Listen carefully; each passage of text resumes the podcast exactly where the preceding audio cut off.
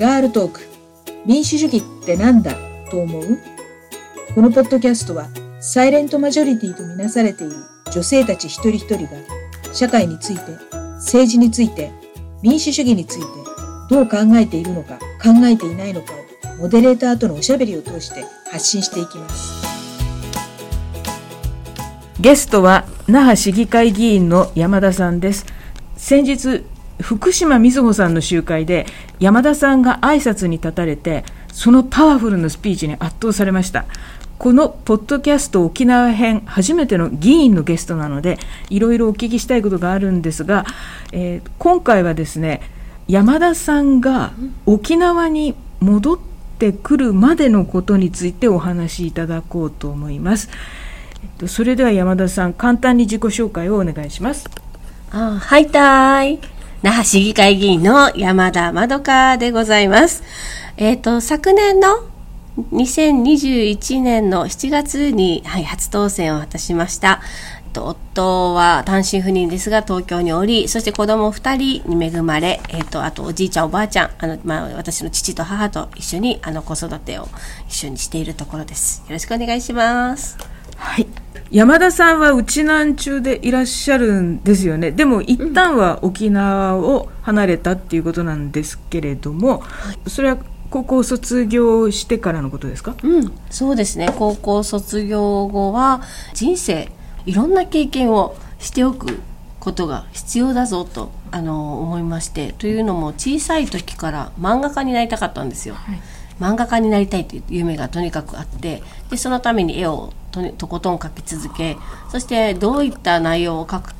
ことをした方がいいのかなってなった時にこう人生をねもっと深めるという意味でイギリスに、はい、留学しておりました。イギリスなんですね。あの、うん、じゃあイギリスの美術学校とかですか、美術学校もあるところだったんですけどまあでも私は基本的には語学留学をして、まあ、留学ですねほとんど。はい。をしてで1年ちょっといましたね。もうとにかくいろんな経験をしたいということで日本人の全くいないところに行ってました。あの土地自体はいるんですけど学校自体に学校でもどこ行ってもでも日本人が多かったんですけどもう日本人がいたらやっぱ日本語喋ってしまうでしょ？それはもう自分のためには何にもなんないなと思ったのであの最初は日本人のいる学校だったんですけどもそこからまた違う学校の方に移ってデイビッド・ゲージキャベンディッシュ・カレッジのところの方のあの付随してるところの方に入ってでそこにいましたね。じゃあ念願の漫画家になられたのは、うん。うんうん、えー、イギリスから戻ってからイギリスから戻って今度は大阪の方のアミューズメントメディア総合学院っていう大阪校のあのコミック科の方を、はい、行ってましてでそこで、えっとまあね、漫画のスキルとかを学んでで、えっとそこからいろいろ投稿とかをしだしてなんかちょこちょこいろんな賞はいただいたんですよ。あの最初はヤングジャンプとか月間ベスト賞とかっていうのも月間ベスト賞も2回いただいてで奨励賞も確かなんか23回ただいて。でえっとヤングマガジンさんの方では千葉哲也賞って大きなやつで、そちらでもあの賞を佳作の方いただいてでそうですね。あと4コマの4コマ作家を募集してる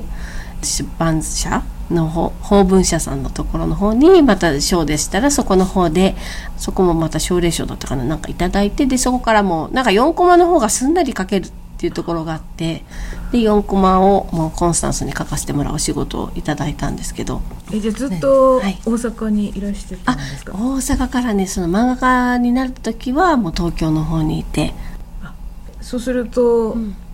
沖縄に戻っていらっしゃったのは、うん、もう活動の軸足をもう沖縄にうん、まあ、自分の出身地に戻そうっていうようなお考えだったんですか？何かきっかけありましたか？きっかけですか？きっかけはえっ、ー、とねあの日はもう普通に晴れた日ででその時に友人たちと外に出てその日が来たんですけどそれは東日本大震災です。えっとね、公園のような広いところの方であのその日を過ごしていたら14時46分ぐらいだったかな。あの時にもう大きな地震でゆさゆさ揺れてこれはただごとじゃないぞって思ったんですよね。本当に揺れてでまた収まったかなと思ったらまたすぐに揺れ出してでこれは何事？と思ってこうインターネットとかでその場で検索したらねものすごい大きな地震があったっていうのでこれはもうまずいと思ってとりあえず家に戻ろうと思って戻ろうとしてもやっぱ電車も止まってますしタクシーとかもあのもうみんなねとっくに乗っちゃって捕まらない。えこれもしかして歩いて帰らなきゃいけないのかなってなって一部の人はあのもう校内の方にそれが復旧するまで待っていらっしゃる方もいたしあの諦めてあの歩き出すっていう方もいらっしゃっていやいや私はどうしようとか思ってで歩きましたね。ずいぶん長い道のりを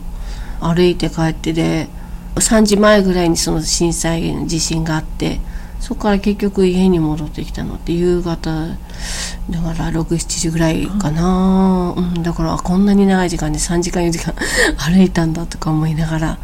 帰ったらヘトヘトになってでもなかなか親とかさ友人とかにもその電話も、メールもできないんですよね。で全く繋がらなくてあこんなにも現代史文明って乏しいんだというか本当にあの簡単にはつながらない。だから親もね心配しててその4日後ぐらいにやっともう今すぐ逃げてっていう電話を親父から電話を聞いて停電とかもしてますしね。原発から煙が上がっているからもう今すぐ逃げなさいって言ってやっとつながった電話がもう4日後その震災があってから。そうですね。その時になっても急いで「はいじゃあどっかに逃げよう」って言ってあのすぐに東京を飛び出したんですけど。そうなんですね。その日で。東京のアパートはそのままに、うん、とりあえず沖縄に帰ってきたって感じ、とりあえずねえその時はねあの関西の方に逃げたあのまあねほら関西に住んでたってし、ね、こともあったので、うん、関西の方にすぐ逃げたんですけどでもまたそこからあのすぐに沖縄に戻って関西行ったけど結局また沖縄の方に戻ってきてっていう形だったんですけど、ね。うん、じゃあもうその2011年のうちに東京を引き払って沖縄に戻ったって感じですか、うん、そうですね。もうバタバタバタっていう感じで、うん、あっという間に引き払いましたね。東日本大震災をきっかけに原発がない沖縄に移住してきた方のことを時々聞くんですけど、うんうんうん、山田さんの場合は U ターンだから、全く新しい生活を始めたっていうわけではなかったんですね。そうですね。そうなりますね、まあ、地元に戻ってきたっていう感じなので、うん、そうなんですね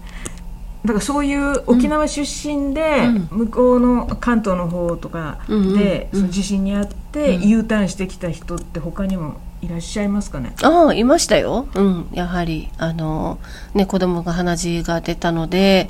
それであのやばいと思って戻ってこられたっていう方もいらっしゃいましたし。そうするとうん、えーと、山田さんは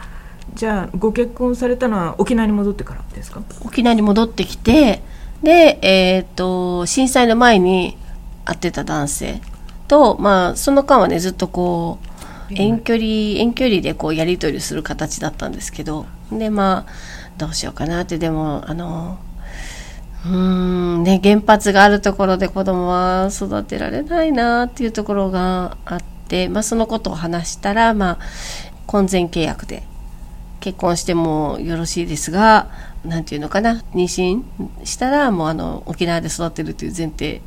があってそれがあの、ね、そちらの方で 許されるのでしたらあの結婚しますよみたいな感じでで、あっちも、うん、まあなんか何が起こるかわかんないしね、するかみたいな感じで。はい、ということで、あの、まあちょこちょこその間は通い込みたいな感じになってましたね。と、うん。そうですね、関東の。その時は夫は東京じゃなかったので、その関東と沖縄のこう、なんですかね、通い込みたいな感じで、でで、まあその、そうして、まあ向こうにいる時間も長い間に妊娠をして、そうですね、結婚後1年後ぐらいなの、2年か。に妊娠をしてで出産する時にはもうしっかりと沖縄の方に戻って。そうすると出産は沖縄でされてその後もずっと子育ては、うん、沖縄そうです。ねそうなりますね。されてきて、はい、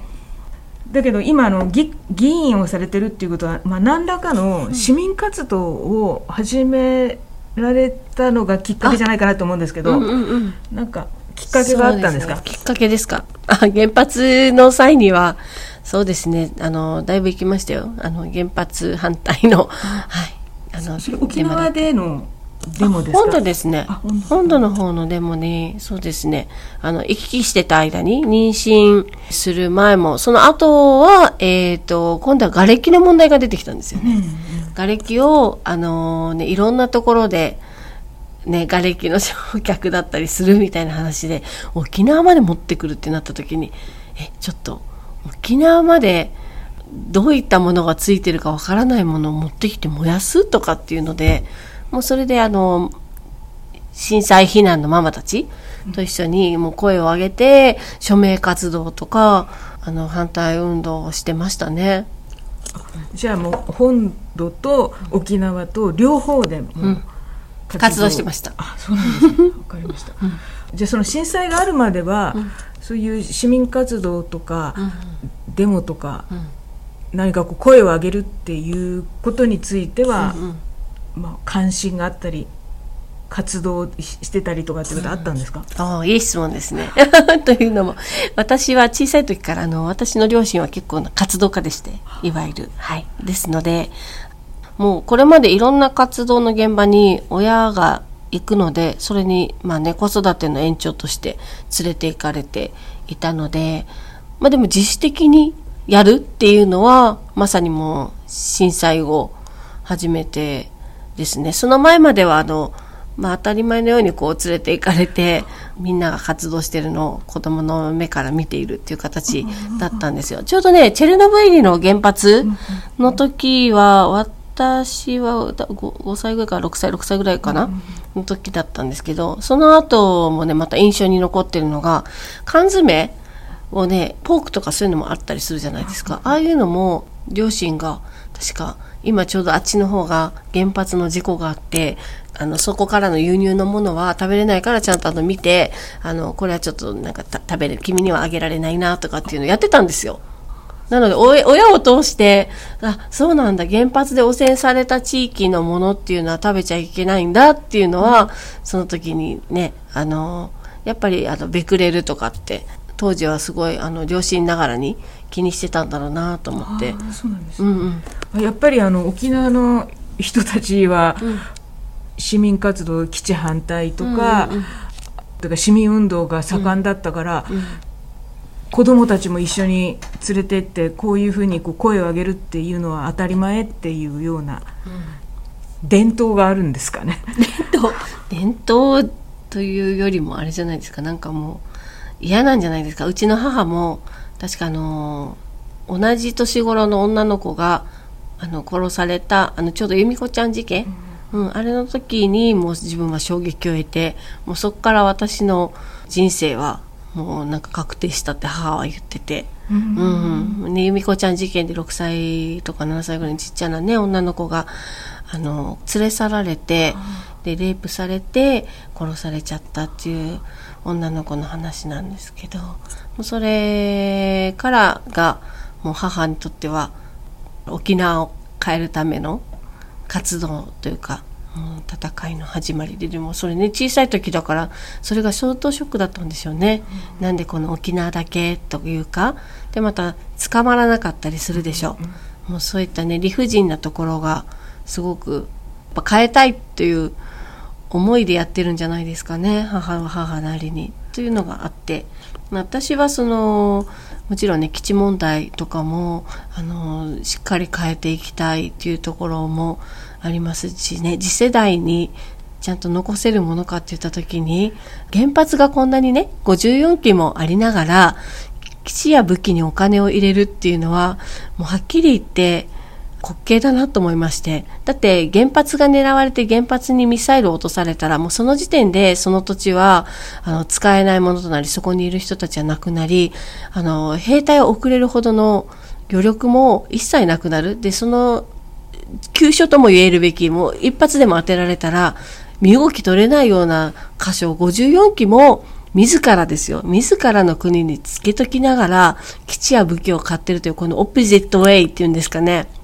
なんだろう、あの、正反対な形。それでいて、これで防衛だって言ってるんで、いや、防衛を本気で考えるなら、まず、えっ、ー、と、自分たちの国の生産率っていうんですか？その食料自給率をかな確実にもう100%以上にまで上げなきゃいけないし、今35%、36%とかもそれぐらいの話なのに、だから、け海外から食料をシャットダウンされた時点で滅びるような、国で、あの、食料率、自給率も100%いってないような、他国に頼らなきゃいけないような状況で、なおかつ原発が54基もありながら、54基もありながらですよ、武器や基地を買ってる。もう本当にもう全然、なんて言うんですかね、この滑稽だなっていうか、うん。あの言、言ってることとやってることが全く真逆で、で、それを、あのもう本当防衛のために必要なんだって。他国が侵略してくるっていう話とかもしても、いや、戦争になった時に、いや、こっちはもう急所しかないから負けるじゃん。ね。そしてもう人口も減ってってるし、若い人も。こんなにも自らの歩みで、あの、衰退している国で、そこだけに力を注いでるという今のもうシステム変えたいっていう思いはずっとありましたよ。バカバカしいと思って。そうですよね、うん、あの先の戦争だって結局は、まあ、補給路を断たれてしまったから、うん、そう。ほとんどが餓死です。餓死だしあの、うん、本土の人たちももちろん戦地にいる人たちも餓死だし、そまあ、その大きな大失敗があるにもかかわらず、そこから何も学んでい。ない上に、当時は原発なかったけど、今は原発がある今原発あもっと広い状態になってる。もう何千歩も譲って、まあ、右側だったとして、それでこう、やるとしたら原発をとりあえず外していって、なくした後の、あの、武器や基地を増設っていうところなら、あの、なんていうの、戦略的に、軍人の頭としてはそれはやるかもしれないけども、急所がこんなにありながら、やれ武器や基地を買うぞっていうのが、もうね、なんでみたいな感じ、本当に自分たちで急所作ってるのにと思って。うんあそうですよね。それであと、出生率下がっている上に、うん、若年人口の自殺率がものすごく高い。本当に変えたいんですよね。これもねなんとかみんなに生きててほしいっていうところがとにかくあって私の周りでも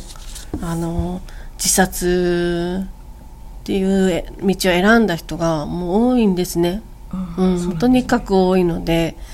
そういった面ではもうこれ国のシステムで殺されてしまってるっていうのを痛感するんですよ。うん、